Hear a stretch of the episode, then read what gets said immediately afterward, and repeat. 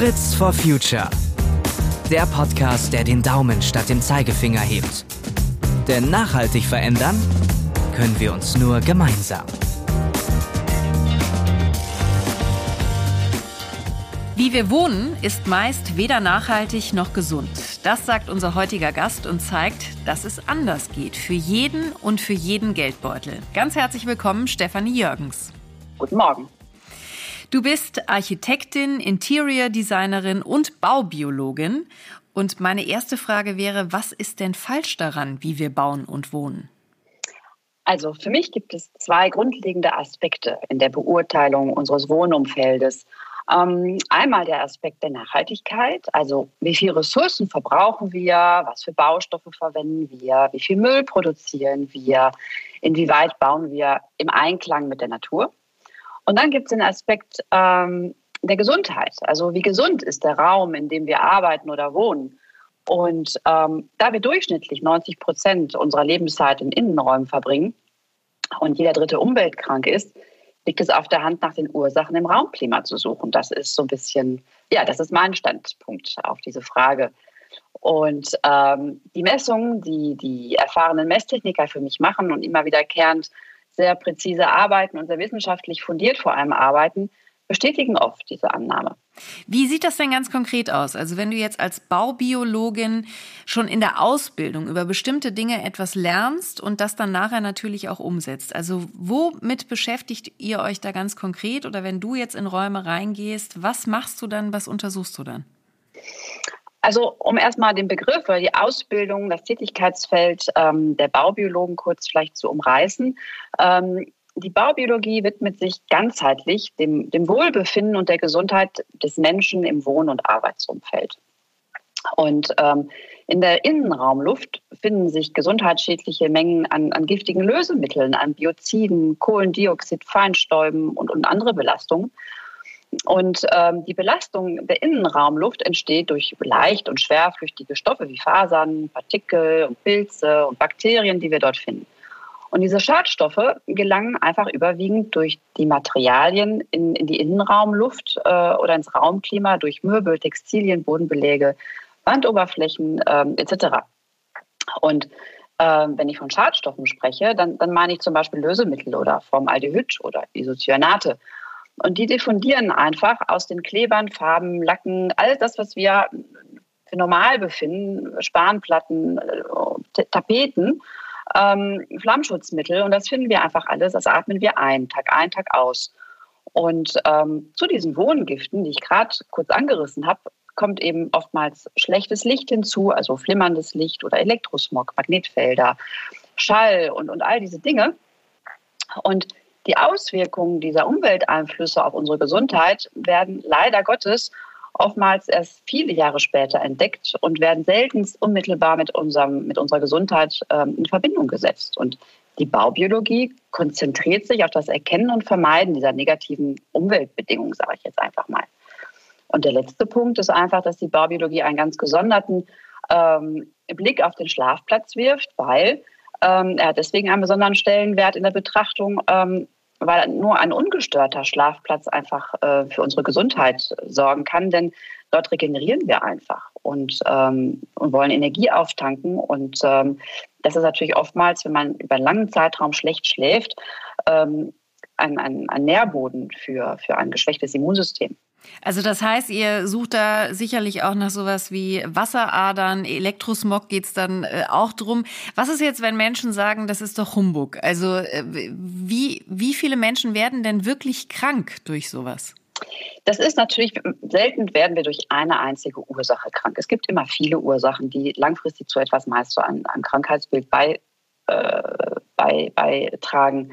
Ähm, deswegen kann man natürlich nicht sagen, es gibt so und so viele Menschen, die ausschließlich durch äh, ein schwächendes Wohnumfeld ähm, krank werden. Aber man kann mit Sicherheit sagen, dass ähm, ein permanent ein, ein, ein Wohnumfeld, was uns über einen langen Zeitraum unseren Körper belastet, sicherlich nicht zur Gesundheit beiträgt, sondern eher zur Schwächung unseres Immunsystems.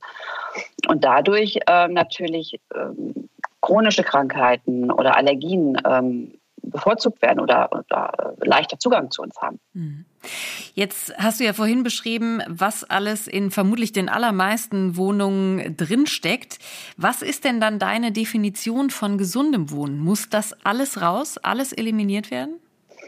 Meine, meine Grunddefinition von gesundem Wohnen ist erstmal ähm, ein schadstofffreier Raum, gesundes Licht, gesunde Akustik, Behaglichkeit, Elektrosmogfreiheit und ein gesunder Schlafplatz. Und ähm, das Gebäude darf die Menschen einfach nicht krank machen, also keine Allergien verursachen und den Körper eben nicht belasten, sondern unsere Gesundheit fördern. Und ähm, ich finde, das ist in sich logisch.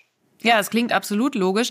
Jetzt klingt es nur auch so, als würde ich das nur wirklich hinkriegen können, wenn ich mir ein eigenes tolles Haus nach all diesen Kriterien baue und sowohl das Geld dafür habe als auch den Bauplatz etc.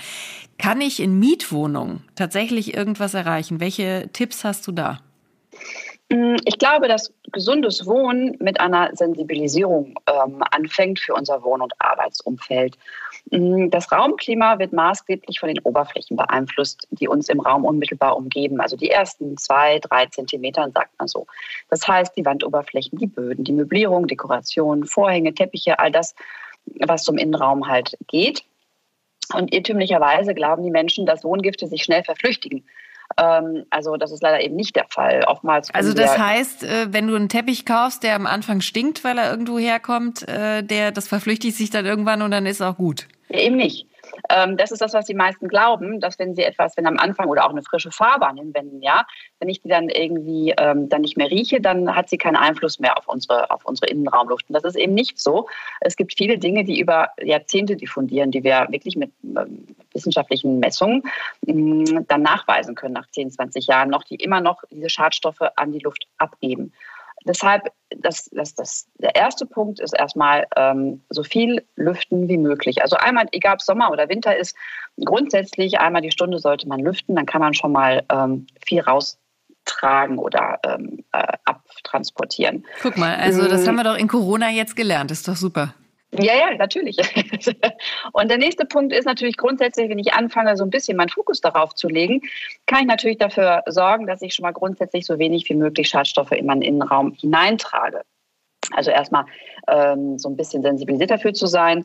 Dann kann ich natürlich sehr viel darüber machen, ähm, indem ich über mein Reinigungsverhalten viel beeinflusse. Also habe ich zum Beispiel einen HEPA-Filter in meinem Staubsauger, ja, dass ich das dass ich vorne ein HEPA-Filter. Das ist eigentlich ein, ein, ein Filter äh, für einen Staubsauger, der äh, eine sehr, sehr hohe ähm, Leistungsfähigkeit hat, ähm, die Partikel auch zu behalten und nicht hinten wieder rauszupusten. Ähm, an, an, als was ich quasi an Dreck vorher aufgesaugt habe. Oder ich kann mir anschauen, ähm, was für eine Matratze habe ich. Habe ich Naturlatex oder habe ich einen synthetischen Schaum mit Flammschutzmittel, auf dem ich jede Nacht schlafe? Oder ich kann mich für äh, Naturmaterialien entscheiden, ähm, auf denen ich sitze, also die Stoffe, ja, meine Gardinen, mein, mein, mein Sofa. Mhm. Oder hat mein, mein Teppich einen Kunststoffrücken, den ich auf eine Fußbodenheizung lege und dadurch natürlich das noch mehr unterstütze, dass äh, diese Weichmacher, die in der Kunststoff, im Kunststoffrücken sind, ähm, abgegeben werden über die Heizung, die ist natürlich noch erwärmt. Also ich glaube, eine, eine, eine Grundidee im Kopf zu haben, mein Wohnumfeld kann ich positiv wie negativ beeinflussen, was meine Gesundheit angeht. Und ähm, ich schaue einfach etwas genauer hin, was ich mir sozusagen in meine in mein privates Umfeld hole, was ist denn da drin, was ist das für Material, ist das ein PET-Material, ist das ein natürliches Material, damit äh, ist schon sehr, sehr viel getan. Mhm. Jetzt haben ja gerade in Corona-Zeiten sind die Menschen ja in die in die Baumärkte gestürmt und äh, in die Möbelhäuser und haben ihre Wohnungen verschönert und natürlich aber auch auf Homeoffice und Homeschooling umgerüstet. Und ich frage mich jetzt an der Stelle natürlich, was man dabei von dir lernen kann. Also ob wir da auch vor neuen Herausforderungen stehen, jetzt bei diesem ganzen Umbau, den man da zu Hause vornehmen musste, was das Thema gesundes Wohnen und nachhaltiges Wohnen angeht. Also wir sprechen natürlich ähm, mit ganz unterschiedlichen Menschen und, und hören uns ähm, die Herausforderungen an, ähm, sei es Arbeitgeber, sei es Arbeitnehmer. Äh, wer stößt auf welche Probleme und ähm, wie sind, wie können verschiedene Lösungsansätze sein. Und mh, mm, zwei wesentliche Probleme, die uns immer wieder gespiegelt werden oder berichtet werden, ist ähm, einmal die Herausforderung, dass zu Hause natürlich eine erhebliche Ablenkung und Störung ähm, existiert. Ähm, viele haben eben nicht den separaten Raum, wo sie ihr Büro einrichten können und die Tür hinter sich schließen können. Ähm, also die Abgrenzung zur Freiheit im Prinzip ist schwierig, also zur Freizeit.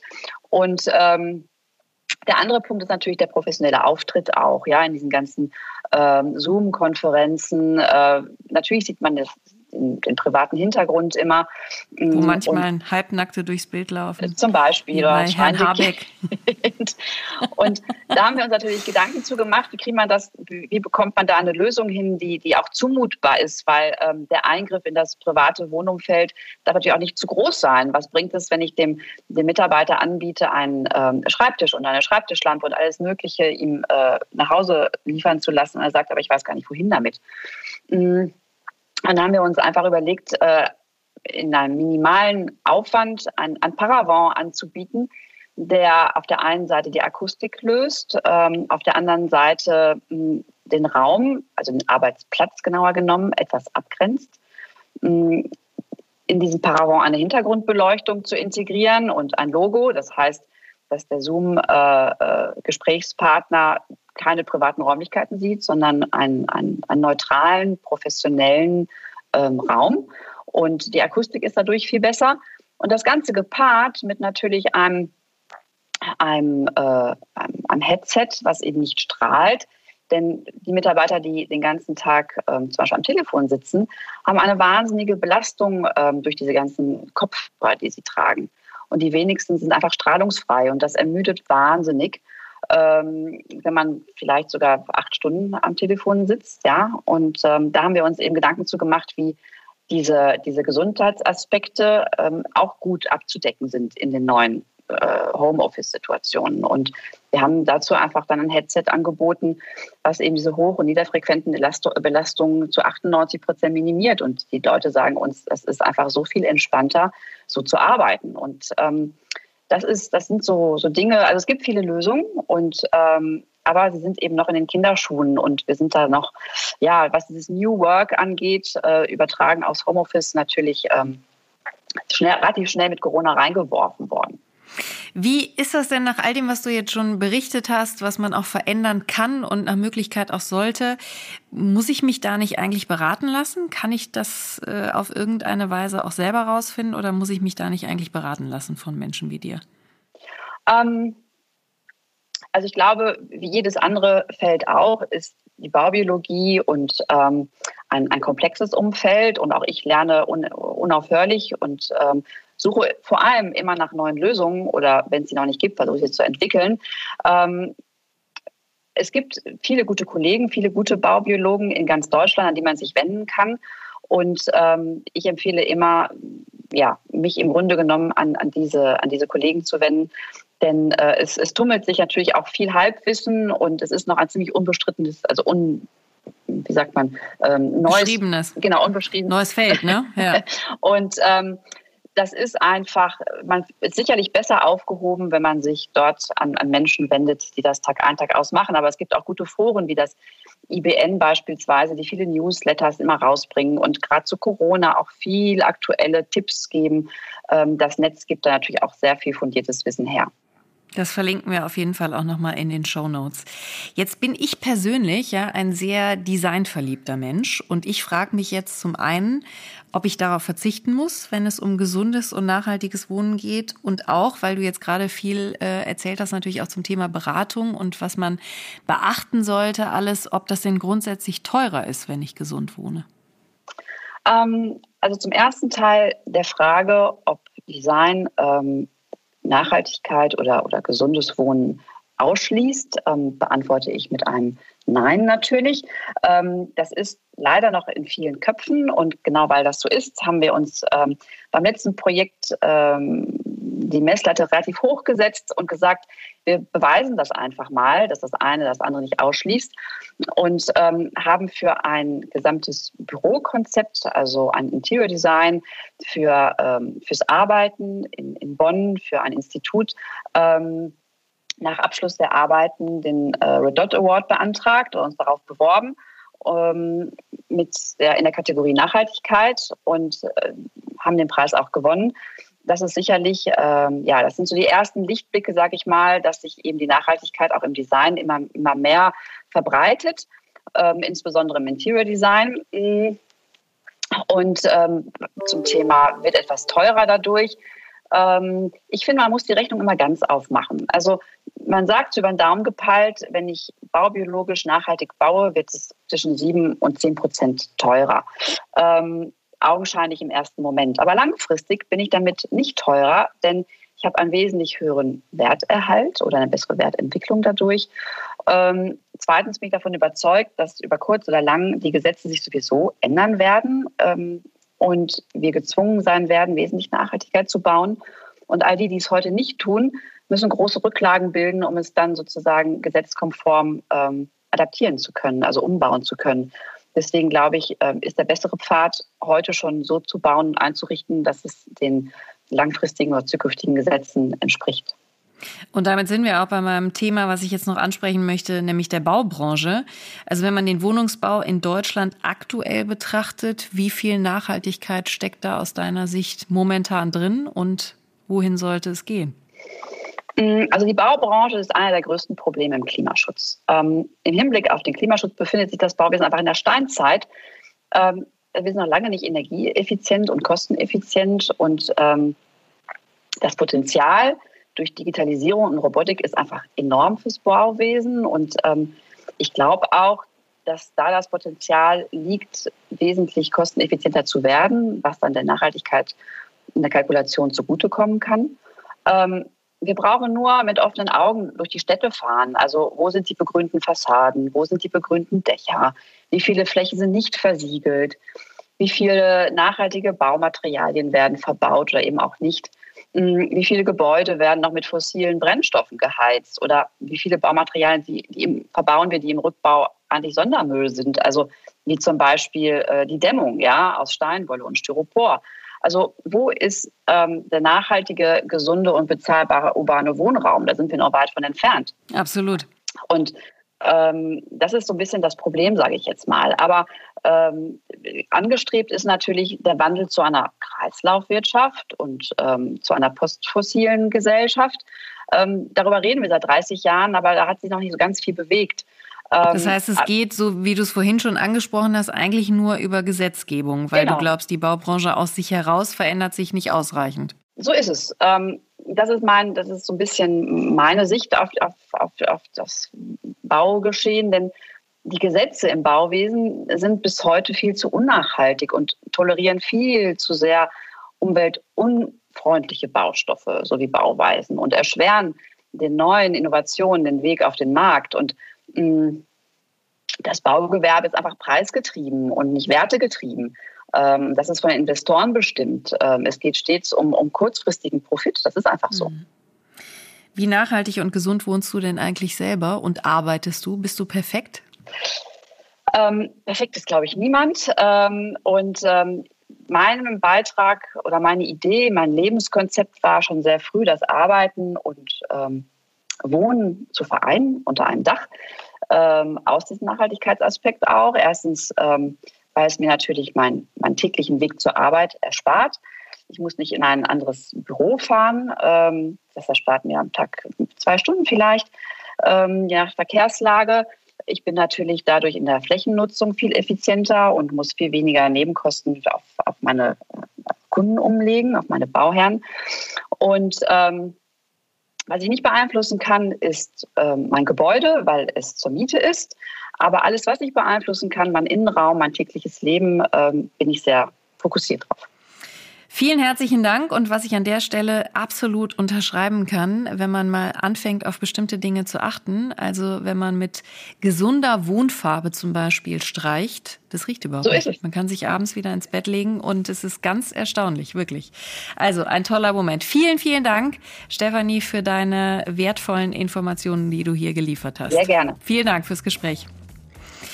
Und wenn ihr diese Folge interessant gefunden habt, dann freuen wir uns über viele Sterne. Fragen und Feedback könnt ihr uns gerne an fritzforfuture.henkel.com schicken.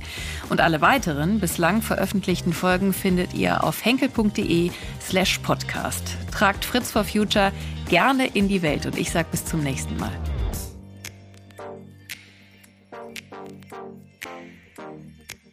Fritz for Future der Podcast, der den Daumen statt dem Zeigefinger hebt. Denn nachhaltig verändern können wir uns nur gemeinsam.